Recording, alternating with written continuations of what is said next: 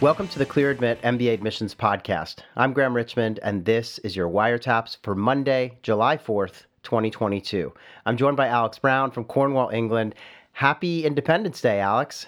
Who am I independent from? Very good. Uh, well, okay, but you, you lived in America. You must have celebrated the 4th while you were living on, on U.S. soil from time to time. no, fanta- fantastic holiday. Absolutely. Yeah, and so I'm hoping that somewhere out there this podcast is being played at a, you know, as someone's grilling up some burgers and dogs or, or whatever. We'll, we'll see. We haven't had anyone ever write to us and say that that's their favorite activity, you know, barbecuing while listening, but, but we'll see. Um, so in other news, though, how are things going generally? Because this is, I mean, you were mentioning to me that like some of these early decision or sorry deferred enrollment type programs are coming up on the horizon here. So what's what's cooking in the MBA admissions world? Yeah, the outlier is, is Harvard. They're going to release their um, two plus two decisions this upcoming week, actually July seventh. So best of luck to those folks waiting on on that decision. I did see on Livewire. Um, um, um, this this morning, actually, I the, this morning of the day we're recording, um, someone posted they just submitted their application to Columbia um, for early decision. So that ball is definitely rolling, um, and uh, you know, presumably it, we'll start to see some interview invites come out for Columbia um, here pretty soon. So, yeah, for those, for those folks that are targeting next season, if you're looking at Columbia early decision, there is advantage of applying early within early decision. Yeah. Um, in terms of uh, get, getting some response and feedback. So that's very, very good. Little bit of movement maybe last week on the wait list. I seem to remember seeing one or two. Yeah, I saw some um, little bits. Little bits of activity, so so yeah, there's still a little movement, but yeah, we're we're mostly focused now um, going forward. Yeah, makes sense. Uh, and we keep you know keep checking on the essay uh, releases and the deadlines, and you can get all that stuff on our website. Uh, Alex, I guess before we dive in today, you were going to ask me some questions. We've been having fun doing these kind of real humans questions that we normally ask admissions directors who come on the show uh, or you know sometimes we ask uh, current candidates or, or current uh, recent graduates and things but we had have, having some fun asking each other. So do you remember the questions that i asked you last week? I sent them to you at some point. They're written down right in front of me graham. All right. Okay. All right. Well, let's let's go through those and then we'll get into kind of what's going on on the website and, and then into our wiretaps candidates. Can i swap the order or you, you only can answer them in the right order? No no. You can you can ask me in whatever order. I, would like to say i have like a complete prepared thing but i, I I, don't. I um I sent them to you and then I said to myself, oh, I'll look at these questions and figure it out. But I I'm a little underprepared. We'll see how it goes.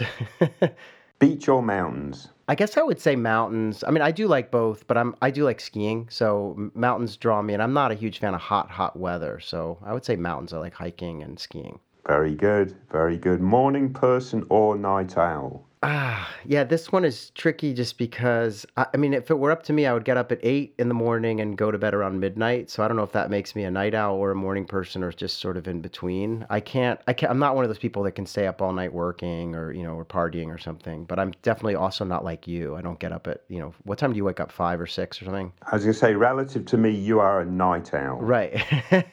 yeah. All right. So there you go. very good. Very good. What's your happy place? Uh, boy, uh, I would say this is silly given that I live in a city and do not own a car, but there is something I love about being behind the wheel of a car on a country road, ideally with some fairly loud music playing as I as I drive on some windy, you know, roads and stuff. Is that Panama? The music that would be playing? No, I ne- actually never. I really don't listen to the to my own band, but I I mean listen to all kinds of music and, and love music and yeah, just love that feel of being you know, kind of behind the wheel. Maybe maybe the windows are down. It's a nice day out. That kind of thing. nice, nice. Guilty pleasure. Uh, I would say candy. I mean, this is terrible. And my, my kids, you know, I'm always telling them don't eat, you know, don't eat um, gummy bears or whatever. But I, I you know, often kind of hide and then sneak that stuff when I'm like, you know, like I'll, I'll, just have on my desk like a little bag of, you know, candy or something. Kids often then discover it. I usually see a trail of, of cake crumbs or whatever. But I, am currently eating heavy cake. Oh, nice. Yeah. that's yeah. yeah. Look that up. Look Wait, that isn't that up. like pound cake or no? Is it something different? It could be. Who knows? I'll but it's probably not very good for me. yeah. All right. yeah. And finally, your proudest moment. Boy, uh, I mean, I'm pretty proud of Clear Admit. Like every once in a while, I kind of step back and say, "Wow, you know, we built this company, and uh, it's uh, you know stuff like Livewire, just coming up with these ideas and then seeing them get into sort of into action and and and being popular with with users and you know kind of members of our community. So I would say, yeah. I mean, just building a company that's been around this long has been a really proud. It's not really a moment, but a proud accomplishment, I guess. And and then the only other thing. Go ahead. Sorry. well, let's keep on the clear admit theme. You can do the other thing at another time, otherwise yeah. we'll think. But I do remember on one occasion we we did a major pivot. Yes. and frankly, I was like, well, I'll be with Clear Admit for about another year. I got to start looking for something else. This isn't going to be good. Yeah. So huge props for making what was a significant pivot and and weathering the storm of the pivot, I would say. Yeah. And, and coming out the other side. Yeah, and I think some of our listeners don't know. I mean, it, Clear Admit used to just be an admissions consulting firm. I mean, we literally, you know, we would take on a set of, you know, several hundred clients each year, and we had a whole staff that would work with those um, candidates and help them improve their applications to get into top schools. But we pivoted out of that because we realized that our website was growing so rapidly and that we could build a model where schools paid us um, to have access to candidates with advertising and, and things like that. So, yeah, so we completely changed the business model. And yeah, uh, you're not the only one who thought it was a little crazy at the time, but we've, yeah, we've kind of um, really emerged on the other side for the better, I think. So it's been a lot of fun. No, no, absolutely fantastic. Yeah. So I'm going to ask you some, somewhat related to this. Our trip to London what two months ago now? Yeah, sometime in April. Yeah, is was deliberate to potentially work on a new um, initiative for Clear Admit. Do you want to share a little bit about that, Graham? Yeah, I mean, I had a yeah. We as our kind of loyal listeners know, we spent a week together in London, and we mentioned we were working on a kind of top secret project. And yeah, I don't know how much we want to reveal at this point, but we're literally a couple weeks away from unveiling something new that's going to be on offer to applicants that we think is game changing and, and going to be uh, a lot of fun. And I don't know, I mean, what should we say about it, Alex? I'm a little, I don't know how much we want to reveal. well, I'm excited, let's put it that way. Yeah. And um, yeah, we, we shall see if candidates become excited or become, I mean, what, what, what I could say about Clear Admit over the years, um, we've been, I think, we've been very good at innovating, i.e., doing some different things, mm-hmm. launching new tools not everything has worked. So we've been pretty good at killing stuff that didn't work yeah. to keep us going forward. And I think any sort of entrepreneurial business has to have that um, sort of insight. You've got to continue to take risks, but you've got to know when to cut your losses. Right. So I'll be curious to see if this sits in the win column or the loss column. And we won't know for about another six months, but yeah. I'm pretty excited. Yeah, me too. So everyone, stay tuned. We'll get more details next week. I think is probably the goal, and then yeah, that'll we've got something cool coming in down the pipeline. That's actually for our listeners and for people on the website. So yeah, it, it'll be interesting. Um, okay, so over on the website, before we move in and talk about our candidates for this week, I just wanted to highlight a few things. We've started our admissions director Q and A's on the website. These are just written kind of interviews that we conduct with all the leading admissions officers from you know top schools. So the first one this year is Lisa Rios from NYU Stern. She actually was on the podcast not too long ago, but she just um, did an interview with Lauren, our editor in chief, uh, over on the website. And you know, she mentioned it's funny. We always ask them to just tell us something that we don't know or, or something they want to underline about their program. I mean, we also ask them a lot of questions about their essays or their application process. But when we asked her this, like, what's this one thing that um, people don't maybe know? She said in addition to being connected to New York City and industry, Stern is a deeply connected community, an aspect of the culture that students take great pride in and influence directly. The people are also the reason that I have worked at Stern for nearly 15 years. Relationship building starts right from the beginning of the admissions process, where applicants can schedule virtual chats with a current Sternie to learn about the experience from their perspective.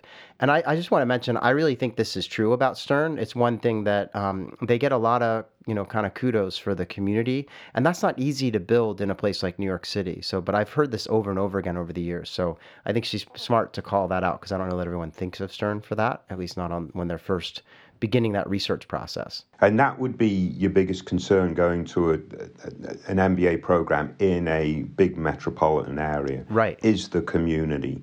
or is everybody just dispersed in that city? So it's not surprising that that's been a focus of Stern yeah. to overcome that. Yeah, yeah, definitely.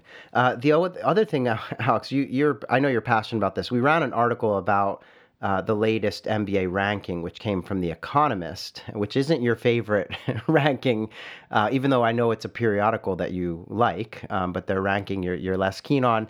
And so for people who don't didn't see this or or you know just aren't keeping score with respect to rankings, um, the top ten were Harvard, Wharton, Kellogg, Columbia, MIT, Duke.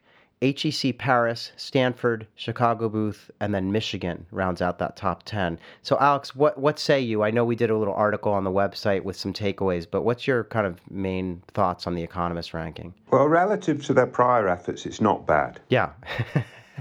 um, you know, you could argue that the first two in that list belong in the first two or 3 mm-hmm. um, but, you know, if you put Stanford number eight or nine or seven or whatever, then that in of itself kind of ruins the, the charade or whatever. Yeah. Um, so you know they they've got some of the some of it right, but for a brand like The Economist, year in year out, they need to do a much better job with their rankings. Is my um, per, perennial sort of feedback on this particular ranking. I think. Yeah, I mean it's it's interesting just because last year almost all the top schools abstained because of COVID, and they you know they're kind of cutting back yeah. on participating in these things, and now they're all back, and so they've you know kind of taken the top slots. But you're right, it's not quite um, this the sort of ordering of schools that one would expect. But it's better than past rankings in terms of whether it's you know kind of matching up with what we see in other rankings and, and opinions. So yeah, it is what it is. Um, the only other thing we've done on the website of late is we've started up our real numbers of MBA admissions series, and we started that with GMAT scores. And these are just pieces that we post where we try to collect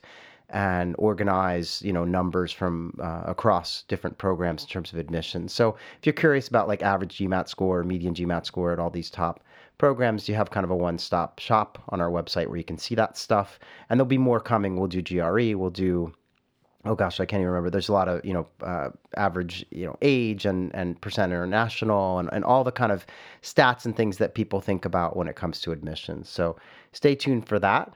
Uh, Alex, not, yeah, go ahead. Not not to put you on the spot, Graham, but who's number one on average GMAT scores? Ooh, I you know what? Um, I looked at this earlier, and I want to say, was it Stanford? Uh, I will tell you. I mean, I know Stanford's at seven thirty eight.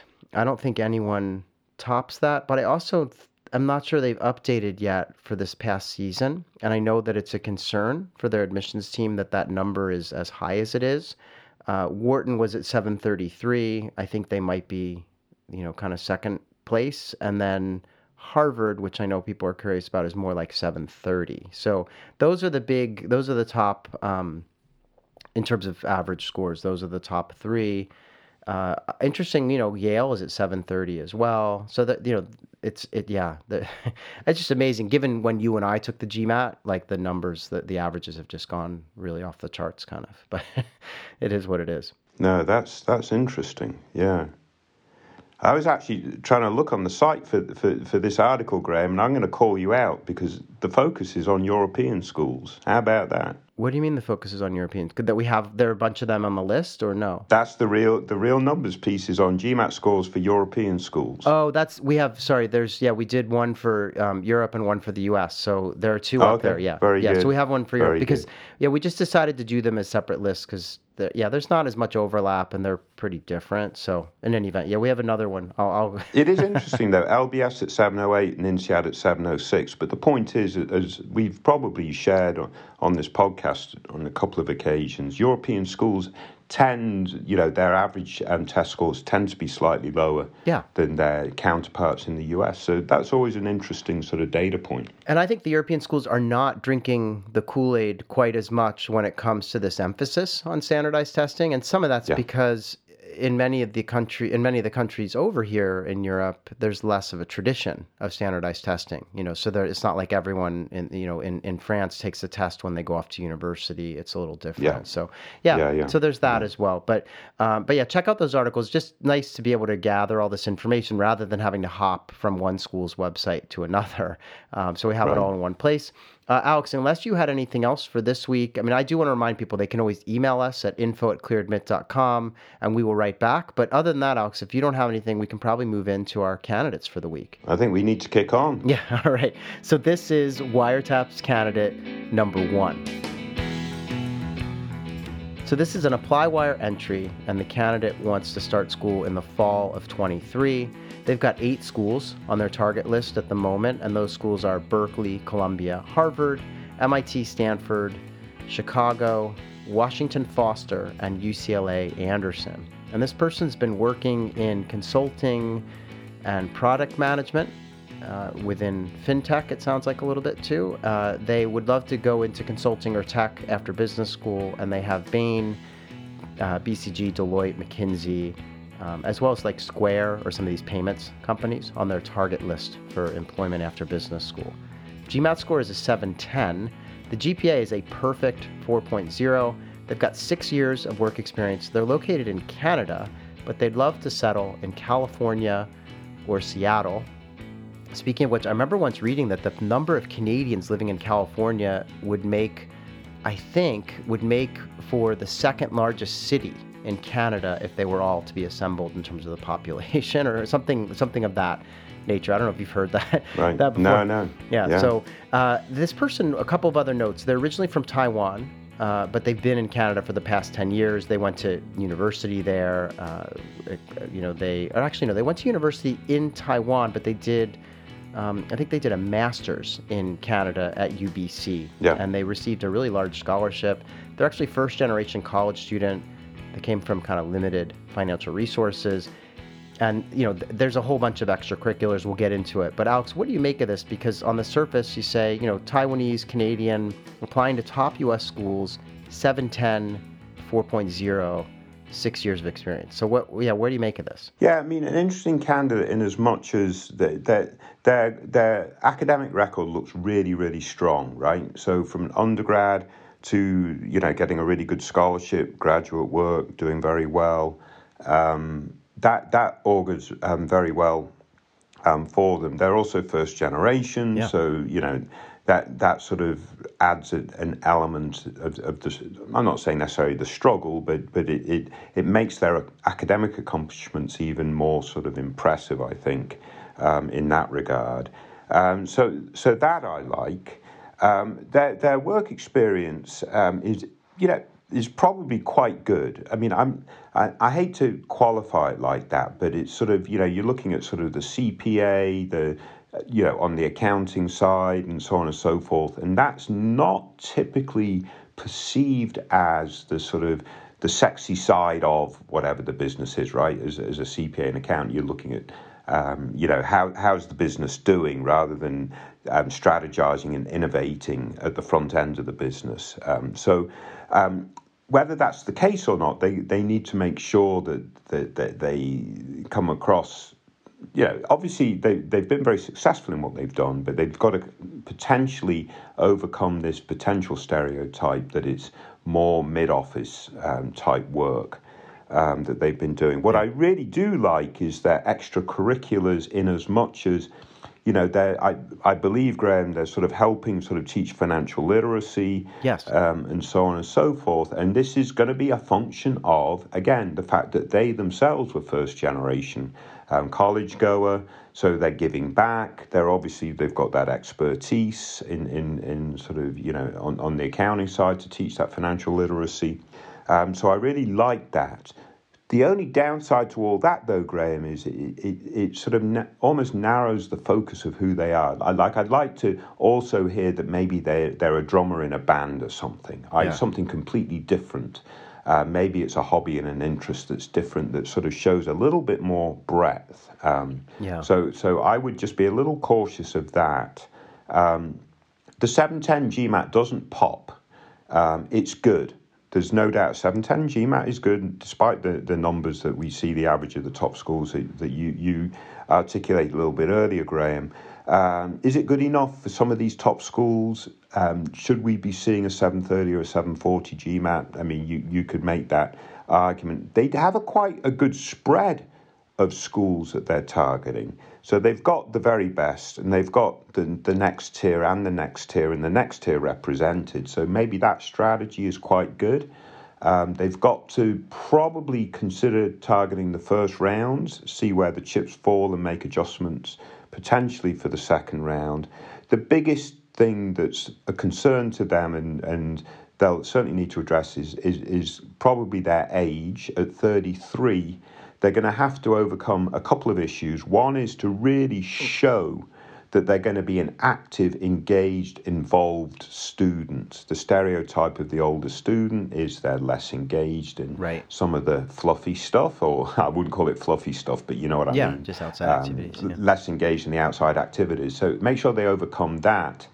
Um, that's important. And make sure they can justify why now is the right time for them to embark on this um, journey. And again, for an older candidate, that can be a little bit trickier too. Yeah, this is, I mean, that, that was the thing that jumped out at me the most was just, you know, they, they came from Taiwan, a couple years of grad school maybe, and then they've been working for a while. And so, yeah, they're 33. And I, the thing I worry about is, yeah, I see a 710 GMAT, which is great, but it's below average at most of the schools that they're targeting.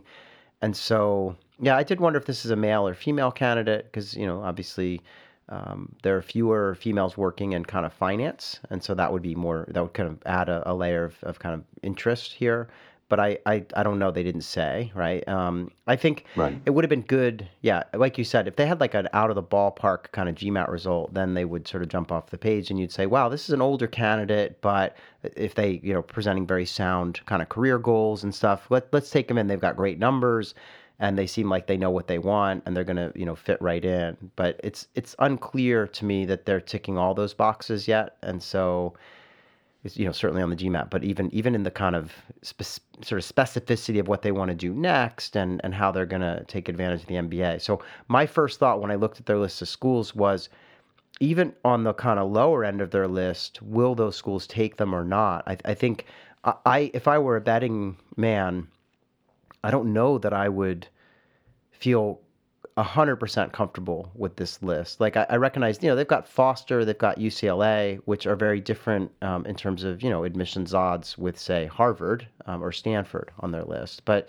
even still, I sort of was wondering, do they need anything else? But yeah, I, you know, I guess we'll we'll see. Uh, but I, I, and I don't know if they want to. Did they talk with you about whether they're going to take the test again or no? No, I mean, I, I don't think we know that. Um, but I agree with you at that at the bottom of that end of their um, uh, list of target schools, they probably need to select one or two more programs from that tier. Yeah, I would feel better um, about it. Perhaps be a little little bit less ambitious with their what I would might qualify as very reach schools, and maybe target one or two M7 one or two top 16 and one or two or three in that following tier.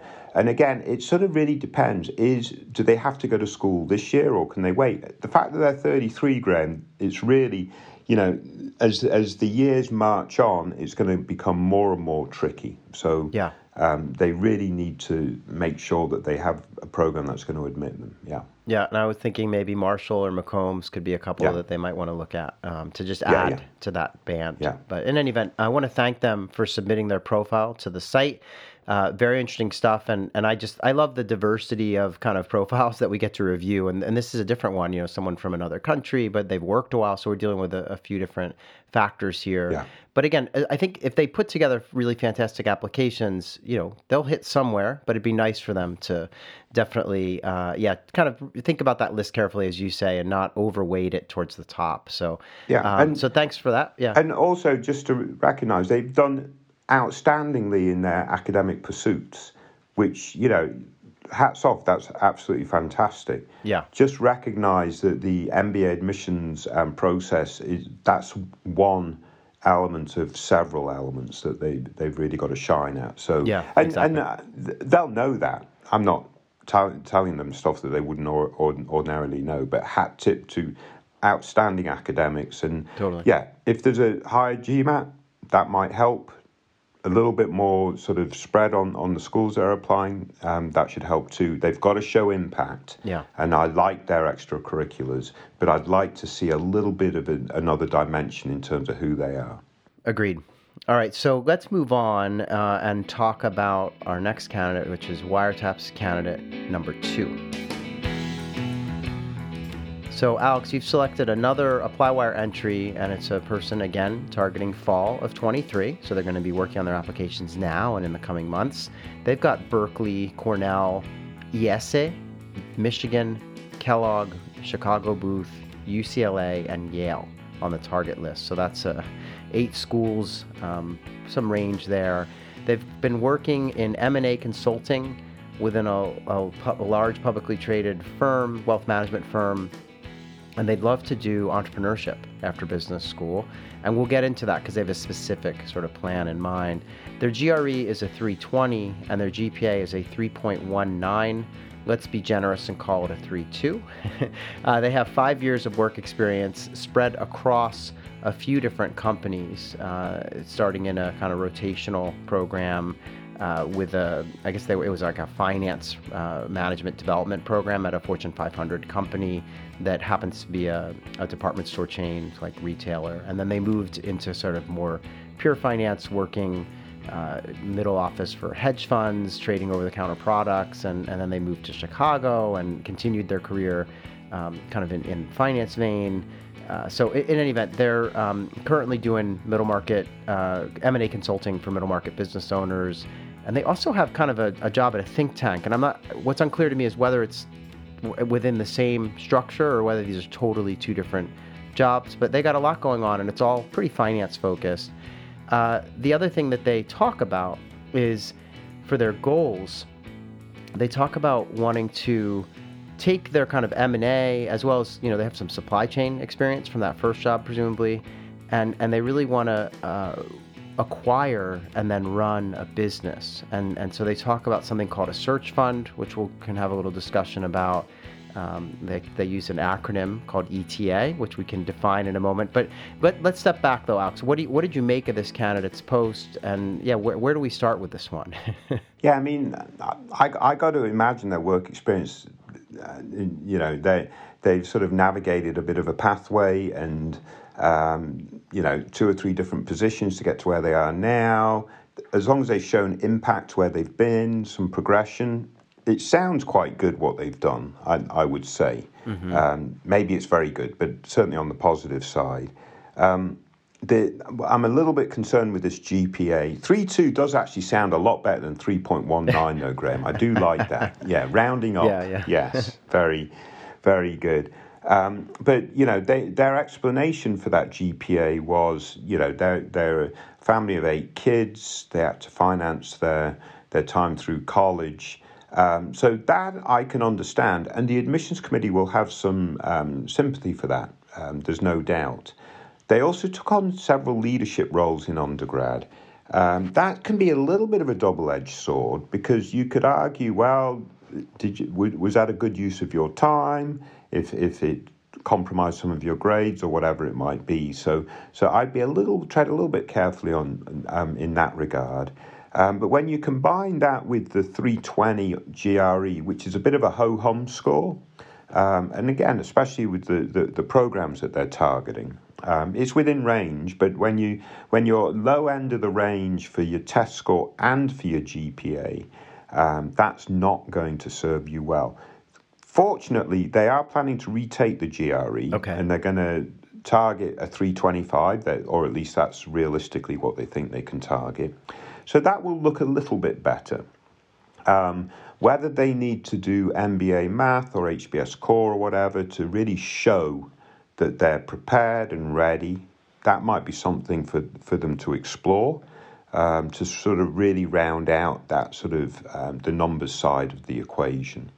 Um, so if they, but if they can do that, I make get the adcom comfortable with the numbers, then you know they've got a lot more opportunity throughout. You know, with with the admissions process. So they want to start up a search fund. They want to do this entrepreneurship through acquisition. Note how clever I am now, Graham. I know what ETA Yeah, means but that's because I told you what it meant I, right before we came on the air, no? right. so, yeah, just, yeah, a little simple lesson making sure the jargon is, is understandable and stuff like that. We, we, we hark on that quite a lot.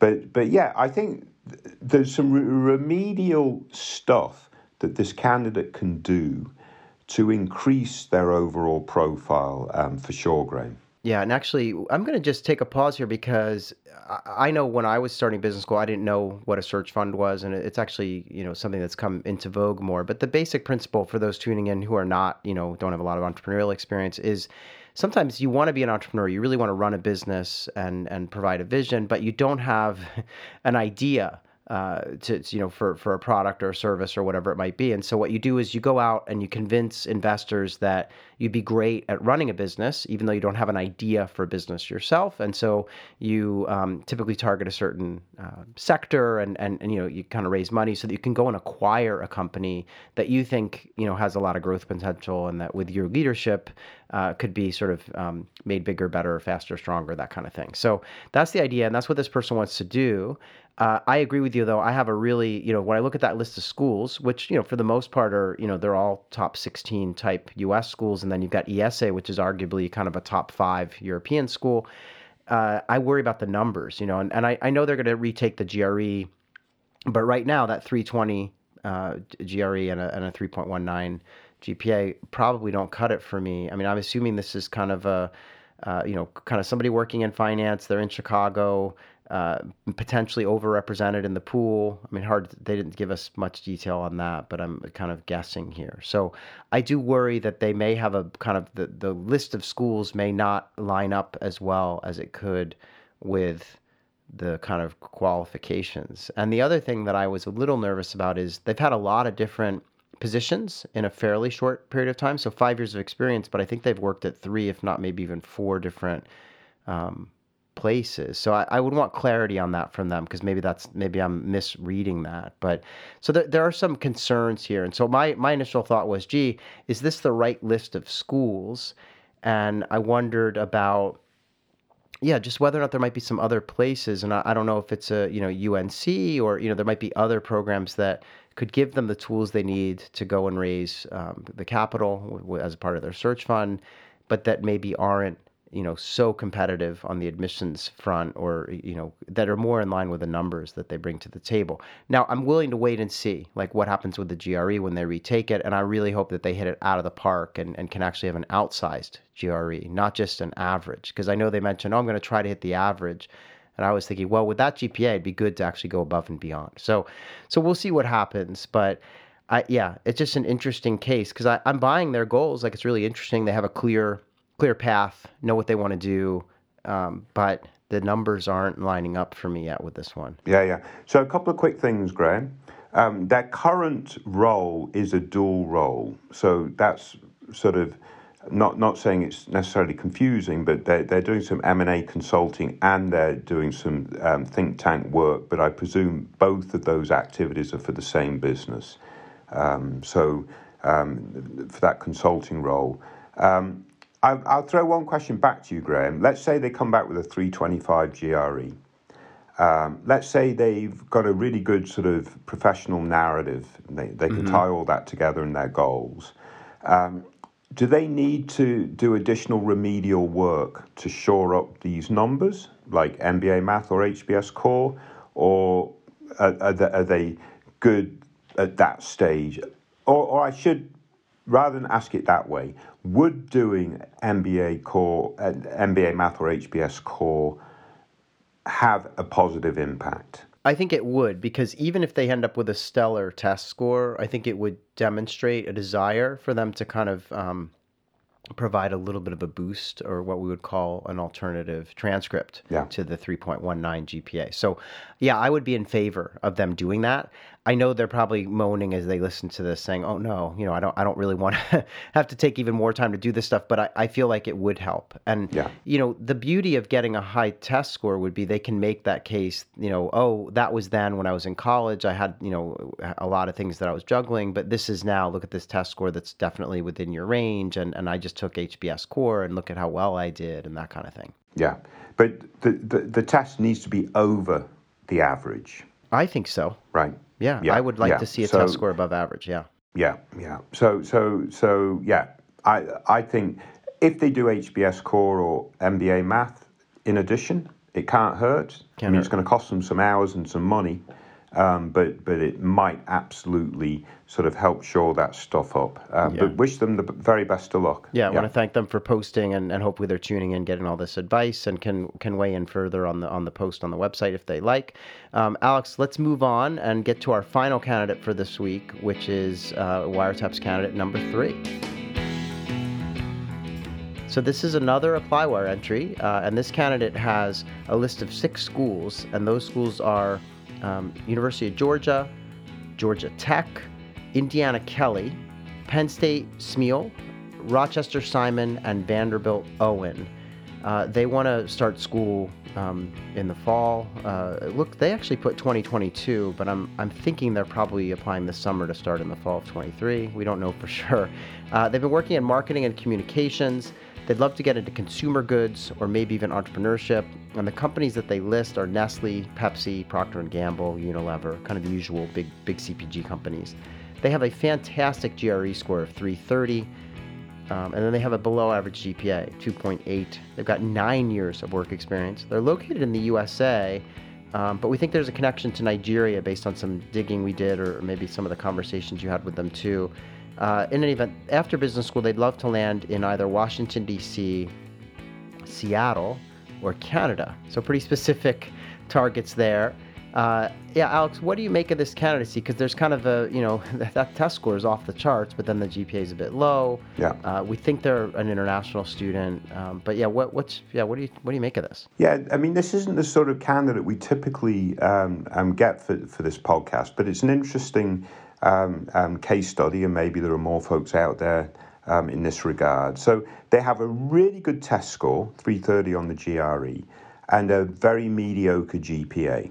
Um, so on the surface, that, that looks to me like someone that's very smart when they want to apply themselves. Right. Um, but over the long haul, they've not proven that they have the stamina to to to to, to keep at it, right? So that's kind of the stereotype of, of someone that has that imbalance of of numbers.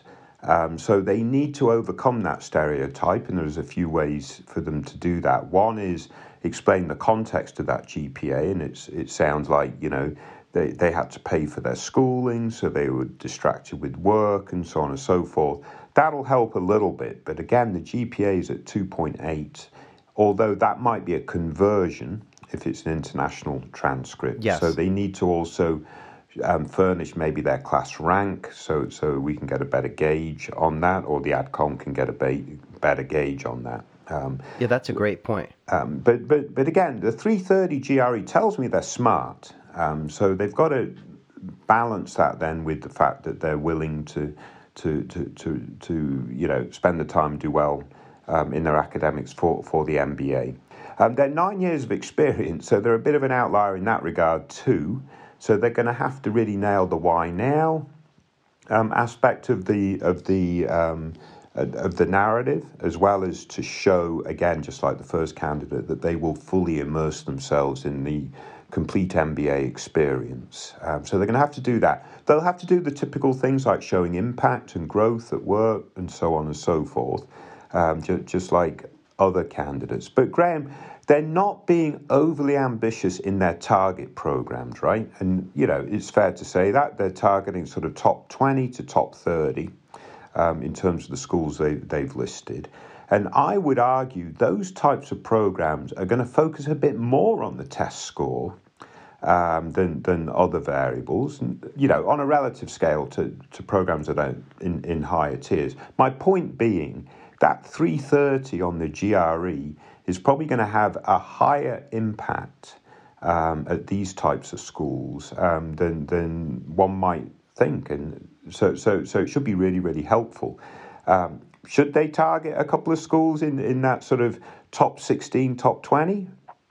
I think I would if they have a good narrative to back it up. Yeah. Um, but but I do think the types of schools they're targeting, that 330 GMAT is going to go quite a long way. Yeah, and I think what you're saying is that you know when a when a school that's you know a little bit further down in the ranking is not used to getting a lot of 330 you know scores, they might yeah. get excited. Also, if this person is uh, international, maybe we think maybe from Nigeria, you know, it's another kind of feather in their cap in terms of being able to demonstrate um, some some interesting international diversity, bringing in a great test score. So there are some things that could make them appealing. And I think you make a brilliant point about the GPA because if it is from a school uh, let's say in Nigeria, and, and maybe this candidate was like ranked in the top 10%, and that's just there's no grade inflation or there's a curve or, you know, or who knows how the grading's done. And so maybe the 2.8 isn't quite as low as it seems to the kind of, you know, US focused eye. Yeah. Um, so that's something to think about. I will say, though, they are older. Uh, and so that you know we talked about with the first candidate today. You know, being a little bit older means you got to demonstrate fit and a desire to contribute. So they got to do that. Um, I think for me, the big thing that was missing too is we just didn't get a lot of information about their current work experience as well as their kind of future plans. I mean, we know they've set up a business as, as, a kind of side thing. We know they're working in marketing communications, but we didn't get much beyond that. It sounds like it could be fine, and they have a very clear set of goals in terms of like what firms they might want to target. But I just want to know like more about what do they want to do yeah. at one of these companies? If they go to Unilever, is it because they want to help? Um, I don't know, be head of uh, you know chief marketing officer for Europe, Middle East, and Africa um, for Unilever or something. I, I don't know, but I'm just it'd be good to, for them to figure that out, and they could share it on the website with us if they'd like. But at minimum, it's got to get into their essays. So yeah, so this is a bit of a wild card. I just don't know what to make of the candidacy. I wanted to ask you: Do you think they're applying to that next band of schools because they're worried about their GPA, or do you think they're thinking, oh, if I go to one of these schools, I'll get better scholarship funds as an international yeah. than I might at a top school? Yeah, it's possibly the latter. Um, yeah. I would say, and I know we've sort of run out of time, but they really want to do MBA math or HBS core. Mm-hmm.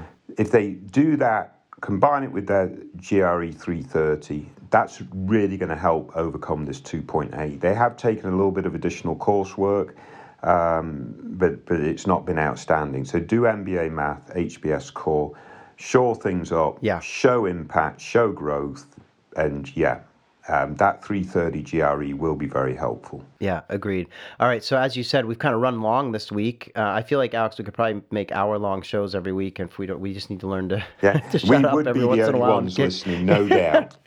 Yeah, that that's probably true. So, um, all right. So, I really appreciate you picking these out. We'll do it all again next week. Uh, I want to wish everyone a very happy Fourth of July. If you're still listening this late in the episode, um, so enjoy the celebrations. And Alex, yeah, we'll see you in one week's time. Brilliant. Take care, everyone. Stay safe.